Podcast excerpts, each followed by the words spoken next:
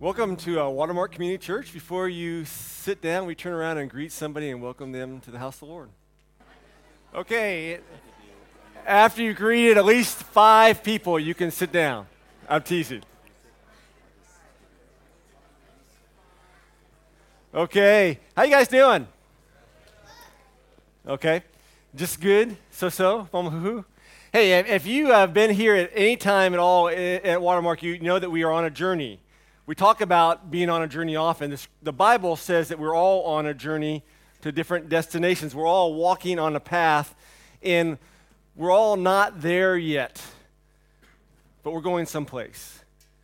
We've been reading the Gospel of Luke. We're in chapter 12. So if we were faster, we'd be in chapter 19, which is today. Today, Jesus is on a journey, and we've said that whenever he sets his face towards Jerusalem, that means one thing, right? What does that mean? The cross. Very good. So it means the cross. So he's saying he's moving towards Jerusalem, and the cross is about bringing us back to God.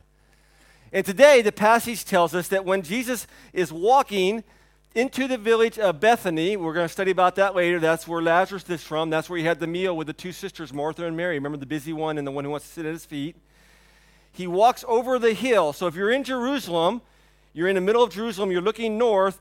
To the east is this Kidron, this valley, and there's a Mount of Olives. And about a mile over that Mount of Olives is the town of Bethany. And so Jesus is approaching Jerusalem where he's going to get killed with his disciples and thousands of people who are following him. And we're told in this passage that when he comes over the hill, he's in Bethany, he looks down in Jerusalem, and he starts to cry. Because he realizes how much God loves the people in the city. And he realizes how far the people in the city's hearts are from God. And we're told that he weeps over lost people. We want to be a church that weeps over lost people and thinks about that and remembers what it was like before we knew Christ. And if you're here and you don't know Christ yet, we are so glad that you're here. In our prayers that you would see him in the community and in the worship and in the word, and that you would come towards him and follow him. So we're told that as Jesus looks over this city and he cries, everyone welcomes him because they're thinking that he's going to change everything right then. And so they come and they lay out all their clothes. Thousands of people lay their clothes, and the, the hill is very steep and it goes downhill. And they put him on this young donkey, this donkey that's never been ridden before, to enter into Jerusalem to change and make all things new. Now, what happens is very interesting because the people gather around him and they have these palm branches. And tradition says that whenever a conqueror entered into a city, for a thousand years, the people would line the city and wave these palm branches. So everybody is waving these palm branches and they're crying out to Jesus, Save us, save us. Now, they have a different type of saving in mind. They are thinking about save us from the Romans, save us from our oppression. But as we know, as followers of Christ, we know that his saving is much greater than that. So, what I do now is I need the kids' help. So if you're a kiddo, because we're about to dismiss you for kids class, with all the kids who are like, you know, anybody who's going to run off there, can you come here for one second? Come on, kids.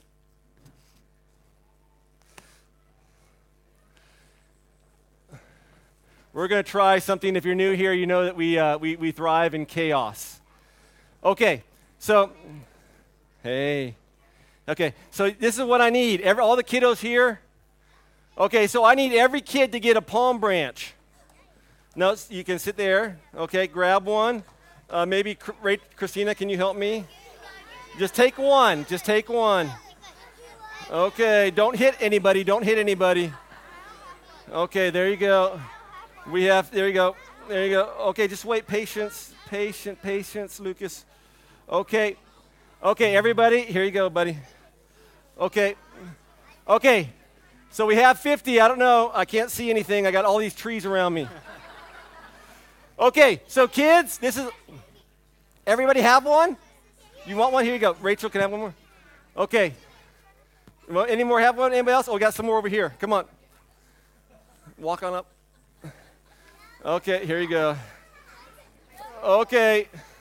Everybody get one. Okay, kids, watch me. This is what we're going to do, okay? Hey, okay, ready? Wave the palm. Can you say, say, can you say Hosanna? Louder, Hosanna. You, you, know, you know what Hosanna, you know what Hosanna means? Hosanna means save us or come save us. Okay, so ready? You're going to help us. One, two, three, Hosanna. Oh, come on. No candy afterwards, okay? Hosanna. Hosanna. Okay, now I want you to walk out of the house, walk out of the church, and wave your palm branch, everybody, and I want you to yell Hosanna as loud as you can, okay? Okay, bye, guys. Huh? Oh. Also, youth, youth are dismissed. Two Hebrew words that Christians of all races and cultures and, and tribes know and utter. And those two words are hallelujah, which means praise the Lord, and amen or amen. So today we're going to think about prayer as praise. And I want us to begin this way that we shout out. Because when the Hebrews worship, they dance, they sing, and they shout. Just like when you go to see the uh, Hong Kong Sevens, when you are cheering for your favorite team, whether it be Hong Kong or whether it be Fiji, whatever, you don't say, Come on, Hong Kong, come on, Fiji. You say, Come on, Hong Kong, rise up, Fiji, and so on. So we're going to shout and praise God together.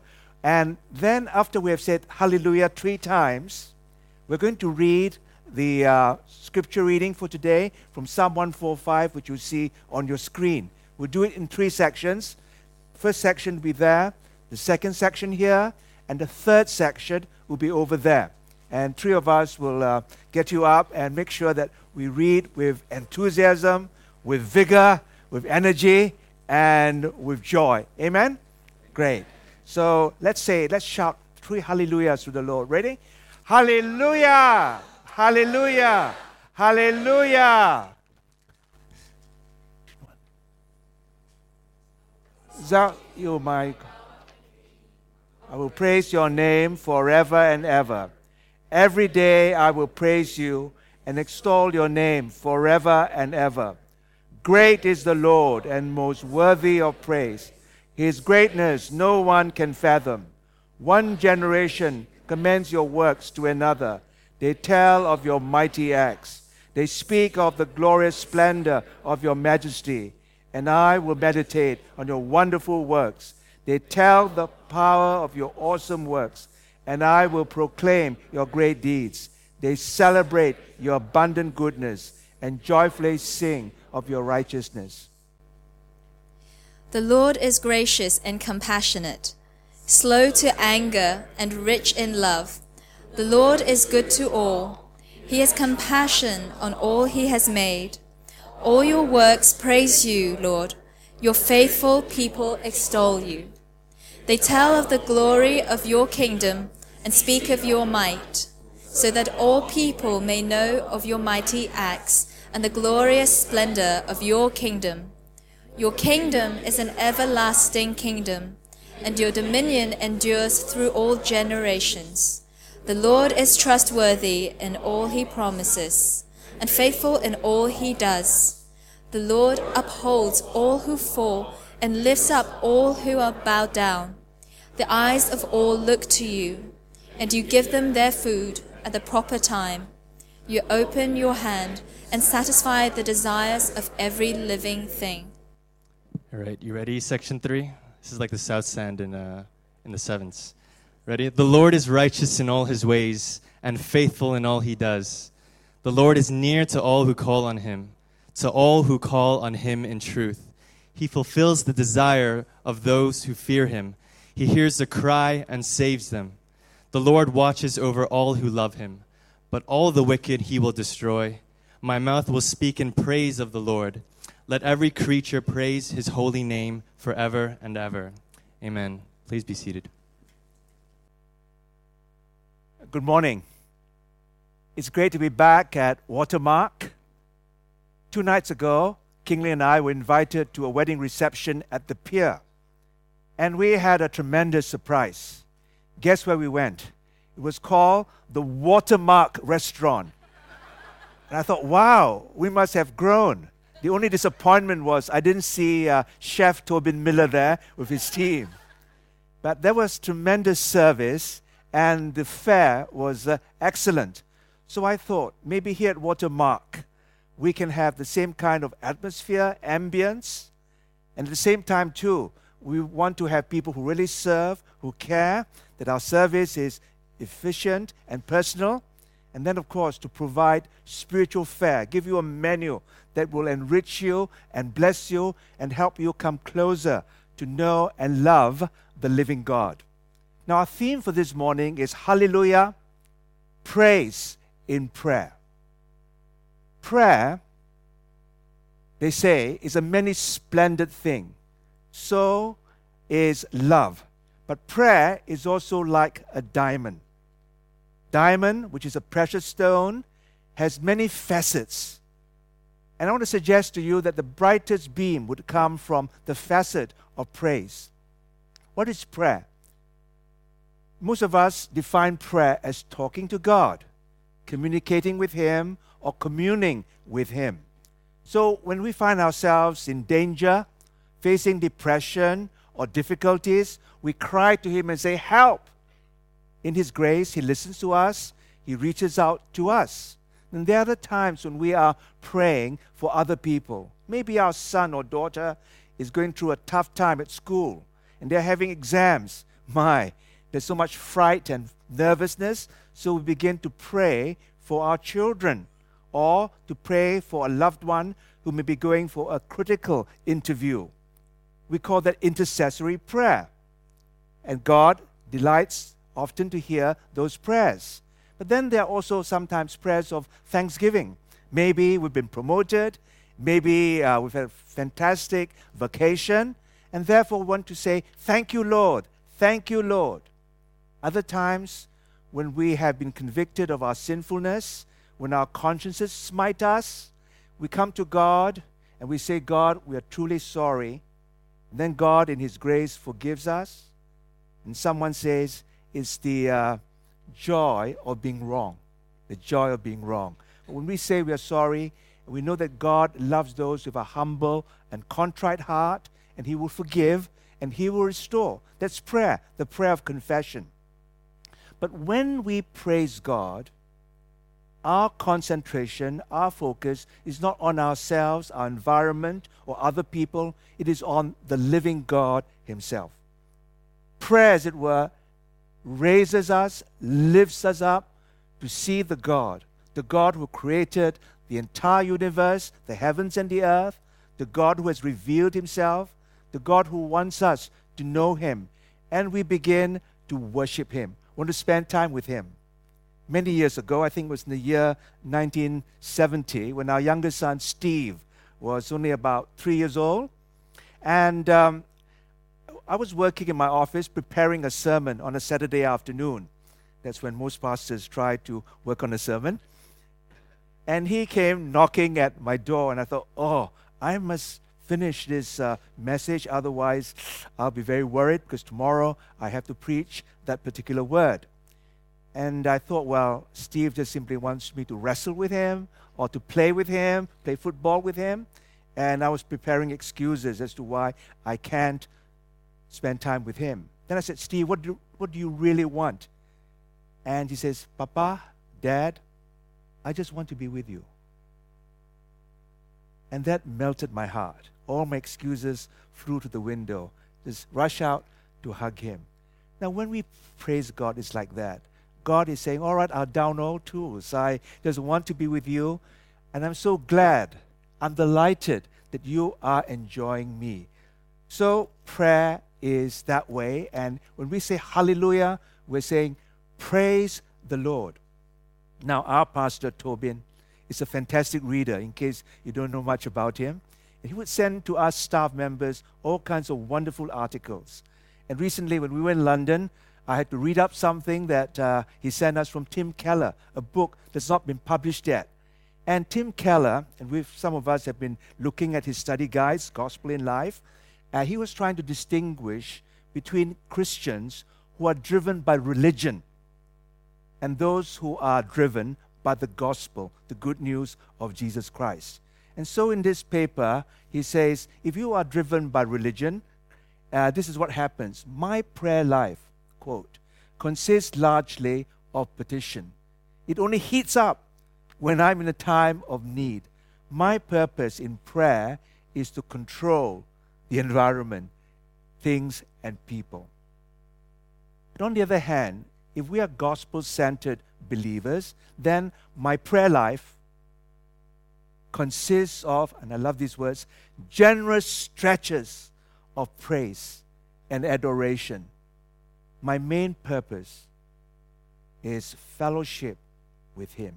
I seek God for Himself, not because I want Him to bless me, wonderful though that be, or to give things to me and to my friends, needy though we are and they are, but it's because when we praise, we enter into God's presence, we magnify Him, we lift Him up. Now, some of us are very familiar with a very famous catechism, the Westminster Shorter Catechism of Faith. And the question that's asked, the first question is, What is the chief purpose of man? The chief end of man? Answer The chief end of man is to glorify God and to enjoy Him forever. In a word, the reason why you and I exist, the reason why God saved us for Himself, is that in order that we can magnify Him, that we can praise Him, that we can enjoy Him forever. Because praise is not just for Sunday worship, not even in a daily living, but is for eternity. Because when we go to heaven, heaven is a place full of praises. And right here on planet Earth, God wants us to praise Him. John Piper, some of us read his wonderful books. He calls himself a Christian hedonist, speaks of the enjoyment, the pleasure of knowing God. And he says worship is basically adoration. And we adore what delights us. And I like this phrase, this sentence. There is no such thing as sad adoration or unhappy praise. So when we are praising God, we cannot be sad. We might be sad in terms of our moods or our feelings, but once we start praising God, our perspective will change, change dramatically. And one of my prayers working here at Watermark is that our church will become a hallelujah people community, that we will learn to praise God. Because when we praise God, there's joy in our hearts, a smile on our faces, and many people will come and say, Hey, what have you got that I haven't got? And when we praise God, we'll be like a magnet drawing people to the living God Himself. Now, today we're going to look at a psalm. It's Psalm 145, which we've read earlier on. So, turn with me to your Bibles or click. It's a new word I learned at Watermark. Click to your iPad or iPhone to uh, Psalm 145. This is a psalm of praise. The book of Psalms, the Psalter, has praise from the beginning and right through the very end. And this psalm, Psalm 145, is an acrostic psalm. In other words, every verse begins with one letter of the Hebrew alphabet. Now, alphabet is from the Greek word alpha beta, we call it alphabet, but this one you may call Aleph Beth. And the Jewish alphabet has 22 letters. So there are, as it were, 22 verses. One was left out by uh, the translators, the King James people, which I will point out to you later. And in these verses, we have the psalmist exhorting, encouraging people to praise God. And in the reading we had today, we have the three major points about praise.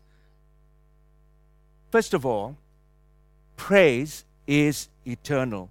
Praise is eternal. Verse 1 I will exalt you, my God the King. I will praise your name forever and ever. So, from verse 1 through verse 7, we see that praise is eternal. And the second verse says, Every day I will praise you and extol your name forever and ever. So there is this eternal dimension in praise. Why? Because um, of God. Who is God? Verse 1 I will exalt you, I will lift you high, my God, the King. God is no mere godling, small God. He is a sovereign ruler of the universe. He is the majestic King. Now, I live in London, and West uh, Buckingham Palace is just about a mile and a quarter from where we live. But when you go and have an audience with the Queen, you suddenly realize that you are coming before a person of tremendous dignity and honor. You can't just rush into her presence and say, Hi there, Queenie. You can't do that. You must know how to address her. If you're a lady, to curtsy, which I can do, or a man to say, Hi, ma'am, good, uh, and so on. And uh, so it is with God. When we come into His presence, what do we do? Tell Him all our needs, bring all our requests to Him? No, no. It begins with praise. I will praise your name forever and ever. I will extol your name forever and ever. But praise is not just reserved for eternity when we get to the very courts of heaven, it's every day. Every day, I will praise you. Will you turn to your neighbor and say, You have to praise God every day? Just turn to your neighbor and say that. Every day, every day, I will praise you. We don't, we don't praise God simply when we come to a worship service, but every day, the different moments of our life, we really want to center on God. We want to celebrate His worthiness. Yes, Lord, we just want to adore you. You are so great. You are so wonderful. So every day we praise Him. And then the psalmist also realizes that he cannot live on earth forever. The uh, Hebrew idea was three score and ten years is sort of the maximum in those days. But uh, he's saying, I want to see praise continuing. How does it continue? And if you look at um, the uh, fourth verse, it says, One generation will commend your works to another, they will tell of your mighty acts. And in verse 3, because you're so great, so, so worthy of praise, what happens?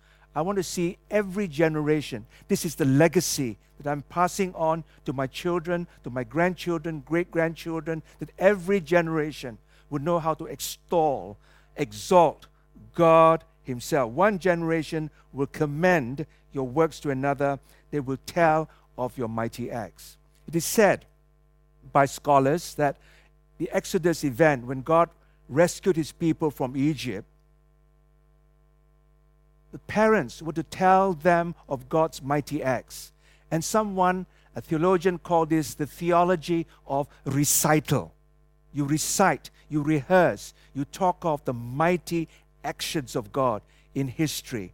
And so, we want to ensure that every generation knows about this great and mighty God and they will commend his works. Verse 5 they will speak of the glorious splendor of his majesty, and then I will meditate on your wonderful works.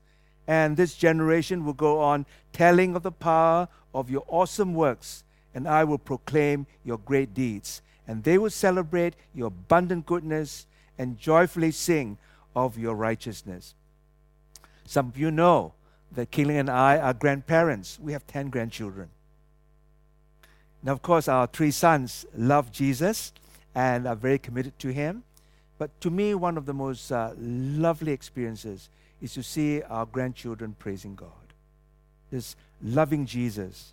And for us, it's a sheer delight because we want every generation to know and to practice and rehearse the praises of Almighty God Himself. So, praise is eternal. The second thing that we learn about praise is this praise is universal. Praise is universal. And we find this from verse 8 through verse uh, 13. Praise is universal. Verse 8 begins with a statement the Lord is gracious and compassionate, slow to anger, and rich in love. Many years before that, Moses had an encounter, a rendezvous with God. And then God revealed himself to Moses. Moses was hiding in the cleft of a rock. And God declared that he is Yahweh, the Lord, loving and compassionate, will not be angry forever. And here the psalmist repeat that description of God himself in that particular verse, verse 8. The Lord is gracious and compassionate, slow to anger, and rich in love. His love is inexhaustible.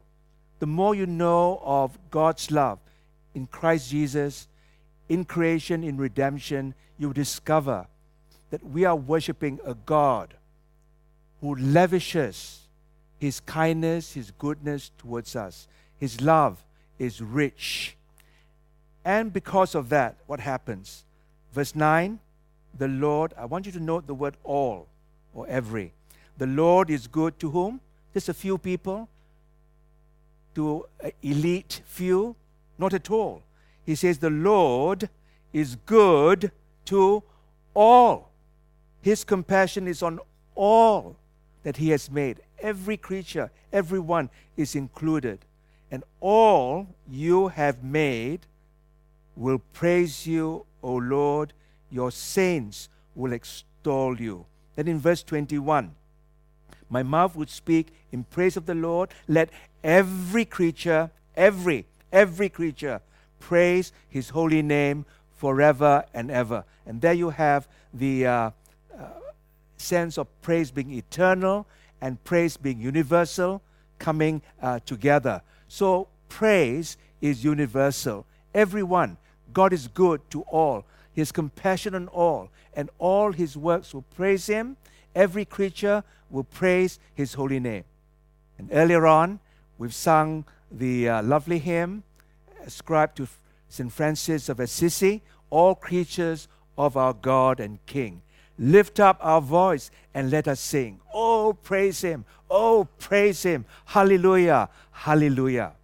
Then uh, Matt Redman's song, Everything That, everything that has breath, praise the Lord. Praise the Lord. Old hymns, new songs, center on God. They're songs, hymns of praise to Him. Or in Psalm 98, the psalmist is very eager to show that when we praise God, not only human beings, not only those who profess to love Him, but all of nature resound, echo to His praise. Verse 7 of Psalm 98 Let the sea resound and everything in it, all the oceans, Atlantic, Pacific, Indian Ocean, South China Sea, resound. Uh, and the world and all who live in it, universal, the world, all who live in it. Let the rivers clap their hands. We know rivers have no hands, but uh, in this striking metaphor, even the rivers can rejoice, and let the mountains sing together. Let all the uh, Himalayas, uh, the, the chain, the Andes, the Rockies, the Alps, every mountain range sing together for joy. Let them sing before the Lord. So here we have praise as being universal because God made the whole universe and all his creation, both the redeemed and those whom he had created, including the world of the animals, the fish, the birds, and also uh, nature itself with the trees and with the mountains and the seas, all are meant to praise God. So praise is universal. And then as we go back to Psalm 45, the saints, verse 10, will extol you. Who are the saints? They are God's chosen people. God would pick them out from the masses of the world and brought them to know Him, to love Him. And we who know and love God in Christ Jesus, we are the saints.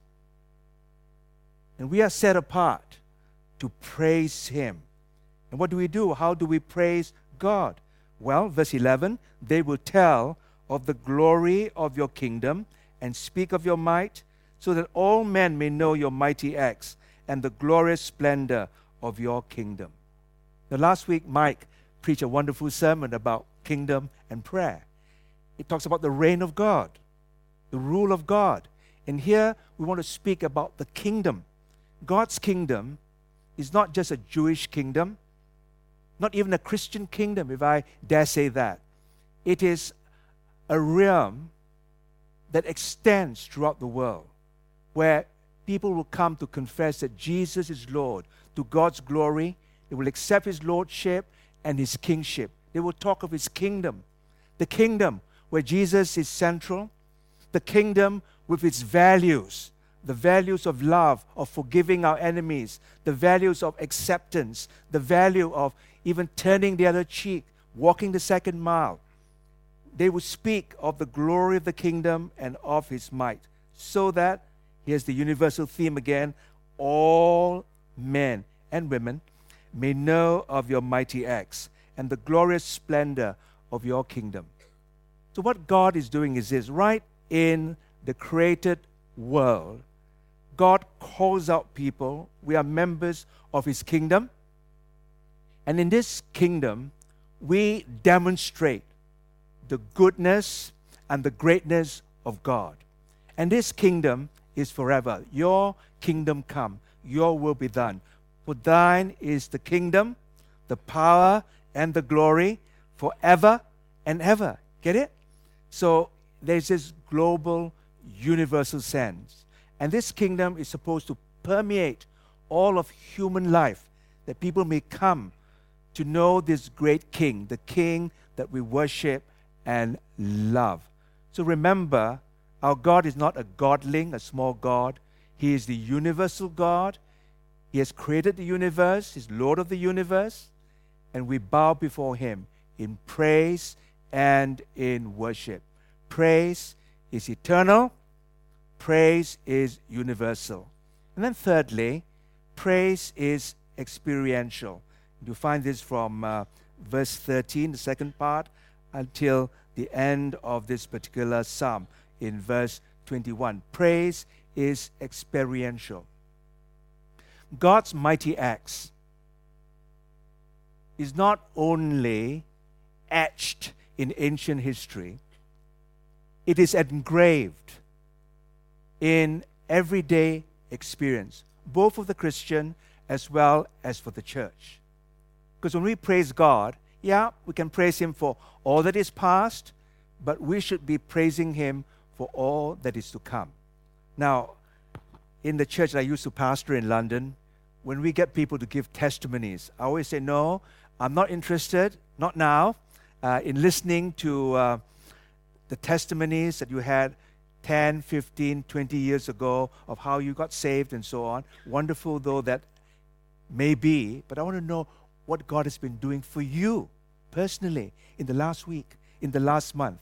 And usually my arbitrary selection is no more than three months because experiences ought to be fresh. You heard a story about uh, a man who, who loved to give his testimony, and one day the pastor says, uh, Bert, I want you to give your testimony at this meeting. He says, Pastor, I'm sorry. Uh, my testimony had been eaten up by the rats. So, what happened? He wrote his testimony down. Every time he was asked to give his testimony, he would read it. Now, that's not the testimony we're talking about. It's fresh, it's alive. So, what happens? Let's look at what the psalmist says. What are these things that we are to declare?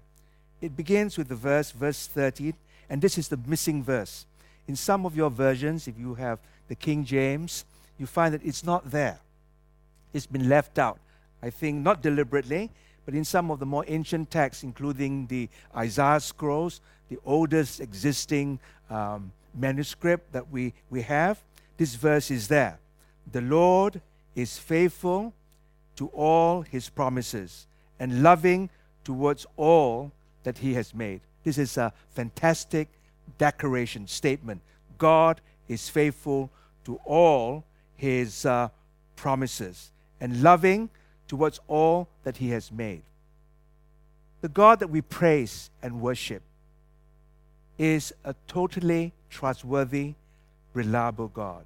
Now, if you look at some of the gods, say of Chinese people, of the Greeks, or of the Indian people, you find that these gods are very capricious.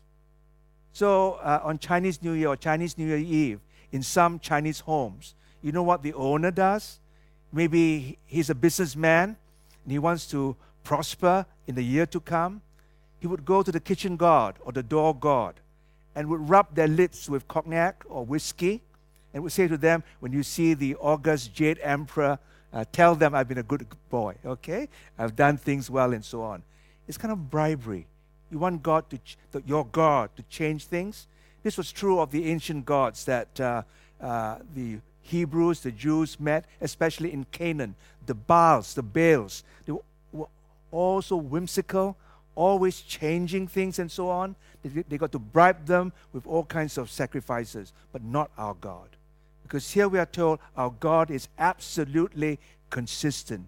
He will not break his word. And some of us know the pain of broken promises and pledges. Words that were uttered when we exchange our marriage vows for better, for worse, richer, poorer, sickness and health, till death us do part. And then comes the bitter divorce. And some of us find ourselves heartbroken because of broken promises. And children uh, who cannot trust parents' words, they grow up very traumatic and unable to cope with life. I promise to take you to, to Disneyland or wherever, and then some engagement crops up. Sorry, son, we can't go. Promise is broken. But God is not like that. He is ever faithful ever true, faithful in all his promises, and then in relationship to us, loving towards all that he has made. So, how is this demonstrated? Verse 14. He is the God of grace, or can I say the God of second chance, or third chance, or fourth chance, and on and on. He's that kind of God. Verse 14 The Lord upholds all those who fall he lifts up all those who are bowed down, those who are oppressed and depressed. God lifts them up. Or like the servant of the Lord, a bruised reed he will not break, a smoking flax he will not quench. See, for many of us, if someone let us down, be it our children, our colleague, we get mad, especially if we have power. we'll say, Forget it, you blew it, I'm not giving you another chance. But God is not like that. You and I have sinned. We've offended God, grieved Him. When we come back to Him, when we say sorry, He restores us, He lifts us up again. He longs for us to enjoy His fellowship. And that is why we want to praise Him. The reason why I love God and praise Him because He has given me so many chances. I blew it so many times sinned against Him by my selfishness, by my hurtful words, by my unkind actions. Many, many times. But God is so gracious. He just loves me, accepts me because as He looks at Jesus who died for all my sins on the cross, He says, I love you because you trust in my Son. I accept you no matter what. So here's a God who lifts us up. Are you in depression today? Are you someone who's very downcast? Things are going wrong. Everything is so bleak and dark. Here's a word for you. The God we worship is the God who can uphold those who fall, who lifts up all those who are bowed down. Now, some people say you can only praise God when you're in a happy mood, happy feet, and so on. You can dance and so on, and things are going well, then you can praise God. But I want to suggest to you in the Old Testament and the New Testament, God's people learn to praise God even in troubled times, in difficult situations. For example, when the apostles were beaten and flogged by the Sanhedrin, the ruling council of the Jews, what happened? They had bleeding backs. Did they just whinge and cry and say, Oh, there's no point serving Jesus. Look at the beating that we've got in Acts chapter 5, we're told, they rejoiced and they counted it worthy to suffer for Christ. And then they had a, a, marvelous prayer meeting with all the saints in Jerusalem. That's learning to praise God in times of trouble. Paul and Silas experienced that in the colony at Philippi in uh, northern Greece. And when they were in that prison with their legs in the stocks and so on, what were they doing? Were they complaining? God, how unfair. We serve you. Why are we here? We are told they sang in prison. There was so much joy, they were praising God. And when you start praising God, there will be earthquakes, there will be explosion. The whole thing changed. And God even used them to lead the jailer and his family to the Lord Jesus Christ. And here in contemporary history, we know about the church in China. At one time, we thought it was going down. In 1951, there were only one million Protestants, and all missionaries had to leave the country. All foreign missionaries had to clear off. And some of us who were praying for China, we thought, oh dear, what's going to happen? Then, 1977 78, when the curtain was opening, to our surprise, we learned that millions, at that time, the rough guess about 40 to 45 million Christians were there, but we know there were much, much more. How did the church grow? The church grew because the people knew how to praise God in times of persecution. And I've read stories about, uh, for example, a house church. And one day the Red Guards came along and they wanted to stop a Christian service. And they said, We're going to arrest uh, the guy who's leading the worship. And they said, No, no, no, arrest the preacher. He's the one who is telling people the message. And when they were being arrested, everybody said, Yeah, we'll go. But don't arrest him, arrest me. The worship leader says, Arrest me. And the owner of the house said, Arrest me because this house belongs to me. And everybody said, No, no, no, don't arrest them. We came to join the meeting. Arrest me. So these police and the red guards didn't know what to do, and they clapped everyone in prison. But when they got into prison, they began to sing songs of praise and begin to testify to political prisoners and to lead them to Christ. And then the authorities got so worried. They said they're more dangerous inside than outside. Let's free them. You see, when you hear those stories, when people count it a joy to suffer for Christ and praise Him in troubled times, my goodness, there is a revolution. And God wants to see that happening even to us here uh, today. Then let's move on. What else can we praise God for? For His provision. Verse 15 The eyes of all look to you. You give them their food at the proper time. You open your hand and satisfy the desires of every living thing. Here in Hong Kong, most of us here have got good jobs. We can buy anything we like. And God satisfies us. God provides for us. Give us this day our daily bread. And He does. So, like the child, we will not worry about whether we'll have enough pancakes for tomorrow or whether we have to hoard up some pieces of bread. We don't do that because we know God will provide. Then, in his dealings with us, verse 17, the Lord is righteous in all his ways, loving towards all he has made. I can trust his God. I can praise his God because his intention is for my good. He wills the best for me. And that's why I can rejoice. That's why I can praise him. Hallelujah. And then it says, The Lord is near to all who call on him, to all who call on him in truth.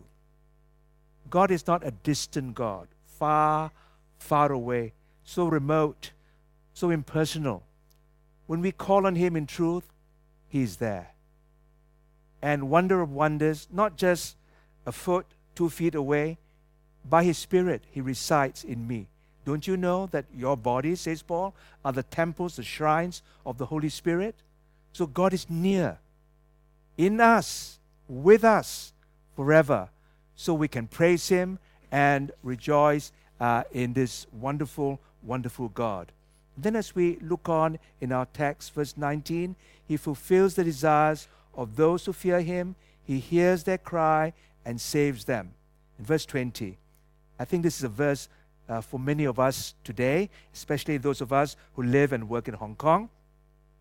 The Lord watches over all who love him, but the wicked he will destroy. I have to make a confession here. I am a person who likes to be in control, to know what's happening. Most pastors are like that, except Tobin Miller, all right?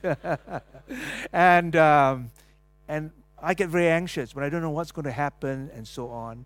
And some of us who are pastors or executives, whatever we might be, heads of household, we can worry all night. What will happen to my child? What will happen to my business or to my church, to this activity? And then we become very anxious. But the moment we learn to praise God, then our worries go. So we have a choice either to acknowledge God and praise Him or to live with our worries. The more you worry, it will eat into you and you become more anxious and you become more difficult to live with and work with. Ask your spouse, he or she will tell you that. But when you start praising God, everything can change relationship and perspective. Now, in Psalm 121, there's a lovely picture of God watching over us. Psalm 121, verse 3 God will not let your foot slip. He who watches you will not slumber. Are you having sleepless nights? Worrying about what will happen the next day, the next week, the next month? Hey, don't do that because uh, there's no point you having uh, sleepless nights when God is the one who's keeping awake. You remember, there's a story about the, God saying to the pastor, Pastor, you can go to bed now. Don't worry about your church. I'm here. I don't slumber. I don't sleep. I'm taking care of things. Just relax. Just sleep. And sometimes we need that word. Indeed, he who watches over Israel will neither slumber nor sleep. The Lord watches over you. The Lord is your shade at your right hand. The Lord will keep you from all harm. He will watch over your life. The Lord will watch over your coming and going, both now and forevermore. Whatever you do, He will watch, He will guard, He will protect you. And don't you want to shout, Hallelujah? Hallelujah! This is our God, the God who watches over us. And no wonder we have the, the, the uh, response in verse 21 My mouth will speak in praise of the Lord. Let every creature praise his holy name forever and ever. That is the natural response. And then you might say, hey, wait a minute. You've been teaching us from the Psalms, Psalm 145. It's great. What about the New Testament? Well, let's meet Paul. Paul, the apostle, who's gone through so much hardship and pain, persecution, imprisonment. And look at the way that he writes to the Christians in Ephesus or to the churches in Asia Minor, because this is a circular letter. Because in chapter 1, verse 3, he begins his letter with these words Praise be to the God and Father of our Lord Jesus Christ, who has blessed us in the heavenly realms with every spiritual blessing in Christ. Praise, hallelujah. God has blessed us in Christ with every spiritual blessing the blessing of being chosen, election, predestination. What for? Verse 6 to the praise of his glorious grace. Then he goes on to talk about our redemption, the forgiveness of our sins. And then in verse 13, he says, And you who are in Christ, when you heard the word of truth, the gospel of your salvation, having believed, you were marked in him with a seal, the promised Holy Spirit. So when we have the Holy Spirit living in us, God is saying, You are marked. You belong to me. And nothing, nothing can separate you from my love. Isn't that wonderful? And then he goes on to say, The Holy Spirit is a deposit guaranteeing our inheritance unto the redemption of those who are God's possession to the praise of his glory.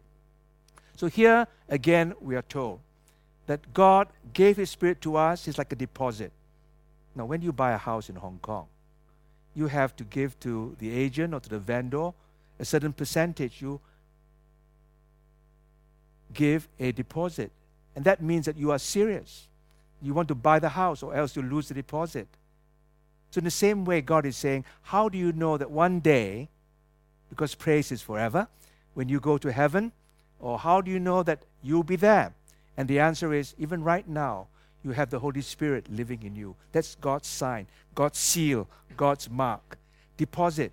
Now, in modern Greek, not in Koine, the, uh, Greek that was written uh, of our New Testament text. In modern Greek, the word for deposit is an engagement ring. The Holy Spirit is like an engagement ring. And so, those of you girls who are engaged or still have your engagement ring, what does that mean? Boys, keep out. I belong to someone special, right? And engagement means a preview that one day the fulfillment of a relationship is going to take place marriage. Then you have a wedding ring, right? So God is saying to us, right now you have the Holy Spirit. And therefore you can shout hallelujah because this is your guarantee. This is your guarantee. So let's close. We're talking about hallelujah, praise in prayer. How do we apply uh, this to ourselves? Well, we have to do certain things. One of the great uh, preachers, leaders of the church in North America in the uh, 18th century, Jonathan Edwards, he likes to use the word resolve. Resolve. So we have to resolve. Say, I am going to be intentional. I'm going to aim. I'm going to do it. I want to resolve to praise God every day. Personal praise.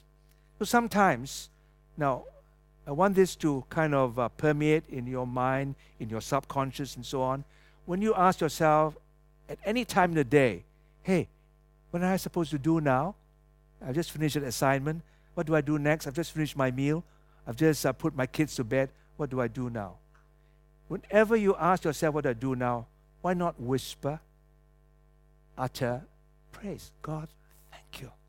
God, praise you for who you are, for loving me so much for giving me all these wonderful things and for dealing with me in your love, in your grace. Hallelujah. I praise you. Do it. And prayer is something continuous, it's a continual conversation with God. So we learn to praise Him in every moment of our life. And even when we say grace, that's a time of thanksgiving, of praise to Him. Praise Him when we read the scriptures. Praise Him aloud. Praise Him as we join others in songs. And those of us in our cell groups, when we meet, when we have our time of prayer, don't just bring needs to God. Of course, we can. But begin with praise. Short praises. Don't pray long prayers. I'm never happy with long prayers. I go to sleep if you pray too long. I just like, you know, uh, short uh, prayers, one sentence, two sentences. And when we have morning prayers here, we try to restrict it to no more than two sentences. And that's great. Everybody can participate. And when you praise God, the Bible study goes much, much better. And then we want to say this that when we praise God, we want our whole life to express our joy and gratitude to Him. One of the great uh, Scottish pastors, Horatius Bonar, he wrote a hymn which I love and I sing together with my wife over and over again. Fill thou my life, O Lord my God, in every part with praise, that my whole being may proclaim thy being and thy ways. Then he goes on to say, not for the lips of praise alone, not in the praising heart. I ask but for a life made up of praise in every part. I ask for a life made up of praise in every part. Amen. So why don't we just praise God? Let's all stand together.